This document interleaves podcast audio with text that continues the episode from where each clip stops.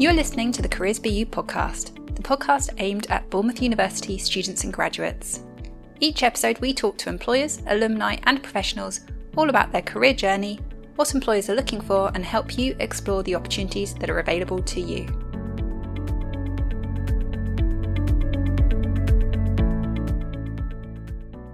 Hello, and welcome to this episode. I'm your host, Amanda Fripp, Careers Advisor at Bournemouth University. In today's episode, I talk to BU graduate Mollie Taylor. Mollie is the co founder of Four Acre Farm, a community interest company in Ringwood, Hampshire. In this episode, we explore how Mollie discovered her passion for conservation and, along with her stepsister, turned that into a business idea which brings together her love for nature, well-being, and education. We also find out about her experience at the BU Eco Entrepreneurs Challenge, where she was awarded the second prize of £1,500. So, welcome, Mollie. Thank you for joining me today. Um, we met at the final pitch of the Eco Entrepreneurs Fund, didn't we? Yes, yeah, we did. Yeah. Yeah. Um, and actually, then I found you were so enthusiastic and dedicated to conservation and your project. So, it would be really great to hear kind of your story today and a bit about your career journey. Um, so, your, your, your company is a community interest company. What is that? So um, it's it's kind of like a hybrid between a charity and a business. So it allows us to um, gain a profit, so we can we can earn a profit um, with some restrictions, uh, as long as this goes back into our local community and we benefit the community as well as growing a business. So it's kind of um, so we can apply for grants and bids and funding from um, external sources, but yeah, also be able to be a business and and earn some money that way. Lovely. So it's it's kind of a form of a social enterprise. Then it's a type of social enterprise, I believe, is it? Yes. Yeah. Yeah. I did have to look that up because I wasn't entirely sure. Obviously, I'm not a business uh, background person, but yes, it is a type of social Lovely. enterprise. Okay. So so you you're the founder or co-founder with your friend Kate of Four Acre Farm. So what is the Four Acre Farm? It's an amalgamation of our two backgrounds together. Um, so we have um, four acres, obviously, hence the name. Um, one acre is a market garden, so it's all grown um, almost better than organic. So we don't use any um, added chemicals, no fertilizers, nothing. And we follow a no dig method, so we just don't disturb the soil. We try and grow fruit and veg as um, close to nature as, as it would have been grown um, before, well, before humans fiddled with it too much. Um, and then we have an acre of an orchard, so everything's very, very young at the moment. But we've got um, tons of heritage fruit trees, um, loads. I could list them, but I don't think that's as important. Um, and then we've got two acres of wildflower meadow, um, or more wild habitat. So we've had a few hiccups, which I'm sure we'll chat about later, but um, that's there for wildlife. So we're sort of mixing wildlife habitat with um, growing healthy food for, for our local community. Lovely. So the objectives is to grow grow food for the community, re kind of generate the land, um, bring it kind of back to nature. And are you going to what what other will you be running other projects kind of within that as well? Yeah so we've we've got like a few different things that um that we want to get involved with but yeah the, the mission the mission um i guess in general is to provide that food and provide that habitat um and the habitat itself will go alongside education as well. So um, having local schools out having adults out to have course days um, learning how to learning all about the food cycle learning how to cook as well some healthy meals um, and also then learning about how people can benefit wildlife themselves or how what we're doing is benefiting wildlife and um, kind of using it as a model for other people to even just come learn and go away and maybe create themselves as well would be our absolute ultimate goal. Um, but we'll see. Yeah. We've we've we've get new project ideas every five minutes so we need to control ourselves sometimes but yeah Sounds amazing. So, when did you start this? How many years ago? The idea came a few years ago, um, probably before, probably in like 2018, 2019. But we actually, um, you know, got the lease for our land, and we were, you know, we were allowed on our land. It was officially our bit to to to use um, last October. So only just over a year now. Um, so we've done a lot in a year. but um, yeah, just over a year. And is it just you and Kate that run this, or anyone else involved? I mean, officially it's it's me and Kate, um, but we've had so much help from volunteers that it wouldn't be right to say it was just me and Kate. we've had um, yeah, like most of our um, most of what we've been able to do has been because we've had so many people wanting to join in and willing to give time and plant trees and make beds and really hard work. But yeah, we've been really grateful and lucky. And where did the idea come from? Where, did, kind of at what point, and how how did it come about? So, um, it's well, you don't need my whole backstory, but me and Kate are sort of sort of stepsisters. So her dad is my sort of stepdad, um, and we were just going for a walk. She used to live in Cranborne, and we went for a walk one day just around where she was, and she was telling me all about because um, she was a private chef, um, and she was just telling me how uh, most of her work was in London, and, and and she just moved from London, and she just wanted to get back into growing some food, and she just started working with this guy called Charles Dowding, and helping him out on his farm, and he's like the no dig guru, god, whatever people, I don't know. He, he has a good following. um, and we just sort of melted our, our ideas together. So she wanted to grow this food and she wanted to have this a space to do so and teach people and um, yeah, document what we're doing. And I was like, well, I want to teach people about nature and I want to have an area that I can use as a teaching space and do things how I want to do them and not have to follow curriculums and, and things like that. I want to also be able to open up these opportunities to all age ranges because um, although I've worked in, in engagement currently still do engagement uh, roles in conservation a lot of the stuff you know you have to follow the funding you just have to there's there is no money in conservation and a lot of the funding comes from kids and and uh, like forest schools and and bringing um, schools in to to visit your sites.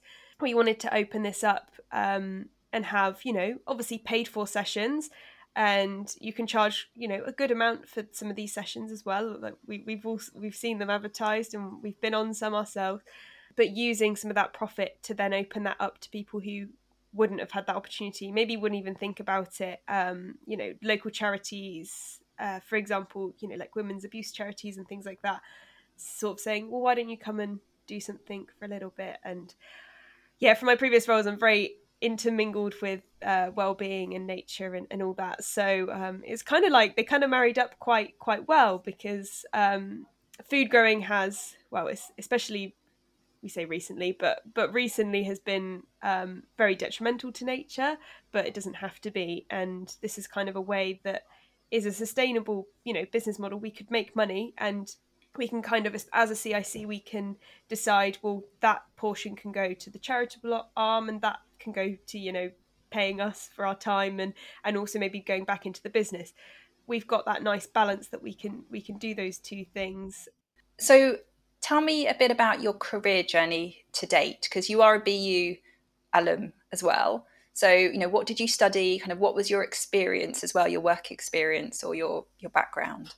So originally I went to Kingston Maurward, which is like a land-based college where I did animal management. So I was, you know, focused on working with animals, being out there with animals, which led me to getting a few jobs and finding out that I really disliked being just, um, you know, told what to do all, all day um, with, you know, uh, not the nicest tone of voice in most of most of the job Especially, I, I was horse based, and horses is a it, you either get the nicest people in the world or or, or not.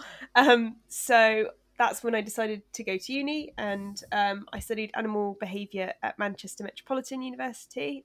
And I was still on that sort of I'm going to be an animal behaviourist, I'm going to work and do training and that sort of thing. But then during that course, I realised I had some ecology units, and I was like, oh, actually, that's that feels I want to do that. That's where I want to go. And well, I, I, I, guess a lot of students feel this way, but I thought, oh, I just, I've got a degree now, it's fine, I can get a job, which wasn't true because at, at, that uni we didn't have to do a placement or anything. So, although I had some experience from my jobs, it, it wasn't it wasn't ecology experience it was animal hands-on stuff so i sort of came back home and i was like oh i had to live back at home again and i was like can't get a job in what i want um, you know almost debating do i just go back to my old job at waitrose?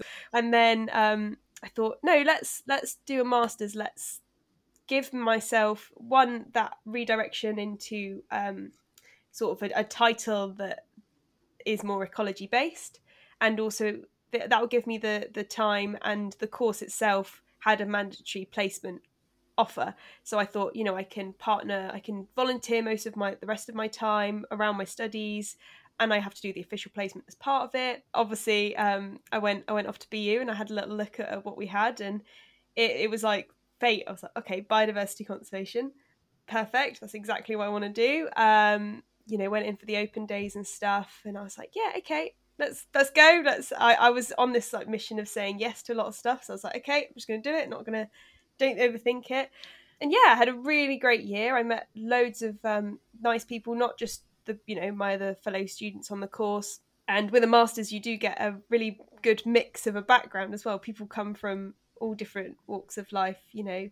They're looking for a new job or you know a new career path or like me they've kind of finished union are looking for that next step. So yeah so, and, and also the lecturers as well because um, I've I still I still bug the lecturers now in, in all my roles and stuff, um, saying, "Oh, oh, what about this? What about this? Could you come along with this?"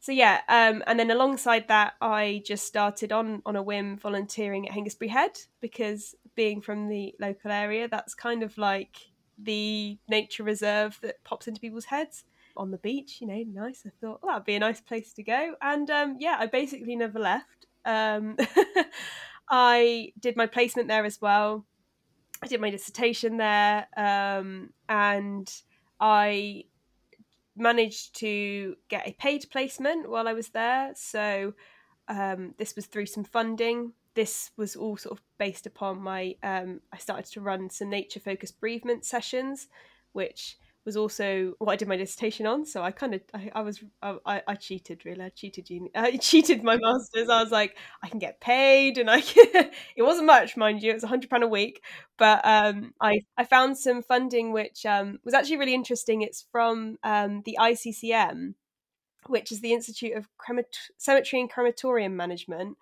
So this is something I learned is that when people are cremated, if they have any um, new you know uh, new body part if they'd had like a hip replacement knee replacement the metal in that gets melted down and put into a pot to give back to char- charitable um, organizations.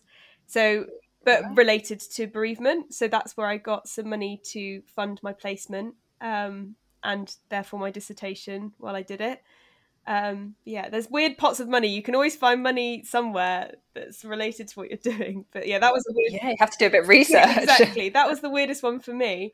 Um and yeah so that then led on to further funding for um an actual role which i then had to interview for. You don't get anything for free in, in this life. You don't just get given roles. Um so i got i think it was about four no 14,000 or 17,000 um, mainly from the National Lottery, and that funded a six month full time role. Um, and that meant that I could carry on doing my nature focused bereavement groups and still work at Hengistbury and do ranger stuff. It was perfect. And then um, I took on our Leave Any Footprints engagement coordinator left, and I took on that role. And then now I'm doing Dorset Dogs stuff for Hengistbury Head. So yeah, it's been um, a long journey, um, and that contract ends in June, and then I'm I'm going to the farm. Ooh, I'm I'm diving in head first. So uh, yeah. So at the moment, have you been you've been doing the on the farm alongside your full time ro- roles? Yes. So yes. it's been a lot of work. yeah, it sounds it, and it sounds like your your kind of background with your work is you've really really been proactive in finding the right type of role for you in terms of conservation. And it sounds like you have to do quite a lot of work in terms of if you want to find funding or you know volunteering as well is really really important in the conservation field to get those jobs. Unfortunately yes. Uh, yeah so um, funding is just non-existent in conservation. So most people have to volunteer, which is is wrong. We don't we don't like it, but unfortunately, we're still at that at that place, and it's it's it's necessary for most of the jobs. I mean, um, you know, and so is a degree nowadays. It's like I think it's the same for most jobs because it's not that possibly the degree is is is the necessary part of it, but you need it because everybody else has them, and you need to have the relevant ones and you need to show that you've got some of the book learning against the physical stuff but but you know you really need to sort of give up a lot of your time mm. to get some of that experience mm. um, hands on so and then with the obviously you said at the beginning you're not really a business kind of person so how do you find the practicalities of actually starting the business you know the business side of the farm obviously you're you know experienced in the kind of the growing and the practical side of it but the actual business side of it how how did, did you learn as you went along? What what did you do to kind of prepare for that? Yeah so yeah we absolutely are learning as we go along. Um luckily kate has she's got some experience with she was sort of self-employed as as a chef so she knows certain things but obviously that wasn't the cic um so yeah so we had this guy um help us fill in the paperwork especially for the cic because there's quite a few things you've got to sort of set up before um, they allow you to say you're a CIC. They need to make sure, obviously, that you are going to do what you say you're going to do. Um, yeah, but the rest of it, we have kind of we we are winging it. We're still winging it as as we go along. We just have to make sure, obviously, that we don't do anything that will get us in trouble or, or do anything wrong. And luckily, we've got you know a really good support. Again, we've even had volunteers offering up help with that side of things as well. Um, you know, just saying, well, if you need a, a, hand or if you want me to look at the books or just things like that, just to make sure we're on the right track and we're doing the right sorts of things. So, yeah, we've, we've been really grateful for all, all of our volunteers, including those that haven't been able to, you know, pick up a spade. It's, it's even the ones that have been behind the scenes going, okay, maybe that's not the greatest idea or have you thought about doing it this way or, or that sort of thing. So, brilliant, yeah. brilliant. And did you get any financial support to get you started with your business? Um, so our first sort of influx, well, mainly came from me, from me and Kate, but um, we started up a crowdfunder for um, most of our stuff that we we had. Uh, we had like a, a polytunnel we wanted, which was about three grand. Um, so we put up um, we put up our crowdfunder and we got ten thousand pounds, so that was good. And some reason it's it's still open. I, I wasn't um, I obviously didn't know exactly what I was doing when I set it up, but people can still donate, so we still kind of get like random trickles in, um, which can go into our pot of offering veg boxes to you know families that need it or putting aside for some educational visits when when we can offer those better and stuff like that. So um, none of it none of it's going to to waste. But yeah we bought uh, all of our seeds for the wildflower meadow which were quite expensive um, all the bits for our pond which unfortunately our pond did not do well in the drought which was really sad because oh. um, yeah we're kind of having to start almost all over again with that. Um, and mainly our polytunnel and some of the veg seeds to you know really kick us off because basically we started in October but we didn't really do anything on the farm until about December time um end of November mm-hmm. December. And then you know you have to start growing by things have to start going in the ground February March time. So it's like oh we were really you know pushing it pushing it pushing it. And um yeah luckily that crowdfunder gave us that boost just to get us started. Excellent. And you were a contestant in the 2022 Bournemouth University Eco Entrepreneurs Fund. Yes. So, and you were runner up for that. So, you know, that was amazing. And you were awarded £1,500. Um, so, can you tell me a bit more about that, that experience? So, you were doing that as a graduate, weren't you? Yes, so it was open to current students and um, graduates up to three years. So I was like, "Oof, I've just, I've just um, met met the criteria there, and it, it, was kind of perfect. I just saw it. I think I saw it advertised on um, BU's LinkedIn or, or so, somewhere like that. It was it was definitely something to do with um, BU's advertise advertisement somewhere. And I just kind of read through the brief because obviously I was looking for funding here, there, and everywhere, anywhere I could we could get it at that point, and um, I just thought, oh, that's that's perfect. Let's let's give it a go. So it was um, an application form but application forms are relatively similar for uh, grant bids and things like that. So it's just kind of explain what your idea is, um, this was slightly different because it was sort of an entrepreneur fund, so they wanted to know a bit more about the business rather than what are you doing with the money sort of thing. And I sort of submitted it and I went, okay, you know, let's let's hope, fingers crossed. And then, you know, we got shortlisted. So like, okay, perfect. So we had a chat with a couple of the people on uh, that were um, helping out with it or organising it. It kind of gave us a chance, well, me a chance to sort of false pitch it, I guess, in a way. It was, you know, what are we going to talk about? What do they think we should be talking? You know, what should I be um, highlighting about it? And then, yeah, we were invited to to a full day of pitches uh, at the uh, at the uni in a building I'd never been in because it was the business side. it was in town, and it was a really fun day. I, I met loads of really interesting people, um, and we kind of did like a Dragon's Den style pitch, which was quite nerve wracking for me. You know, usually I'm like, okay, all on the computer, you send off the application and you wait for the results. And yeah, so I we came, I came second, and I was, uh, yeah, I was really happy. I couldn't believe it, and it wasn't just that; it was you know meeting everyone that was there as well. You don't often get the chance to do that.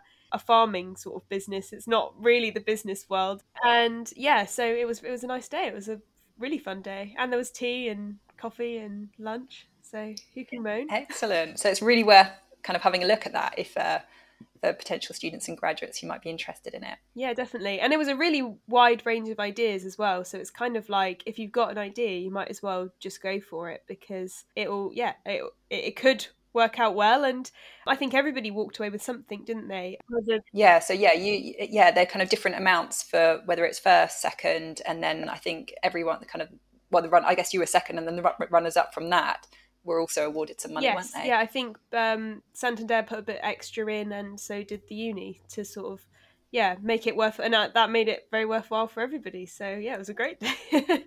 so, so what challenges have you faced building this community interest company um, and how have you overcome them it's been quite a few different hurdles as they've come along luckily they've kind of waited to take turns and not all come at once um, so i'd say originally setting it up it was quite tricky because we had you know there was so much paperwork to follow and you know like I, I, said luckily we did have some input from from people that did know what was going on but we needed to provide so much and we didn't really you know both of us were working as much as we could to get this off the ground so it's really quite difficult.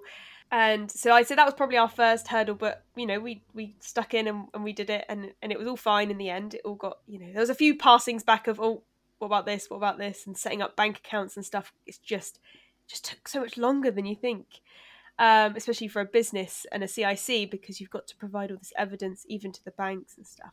And then yeah, some of our main challenges have come from Mother Nature herself. so we've had uh, we had a really wet winter. Um, we um, there'll be a core memory in there of both me and Kate on our own with my dog, planting trees with the wind and the rain just absolutely hammering us. And we were just digging these holes. And we were just like, please, no more trees to dig. And we were both absolutely soaked.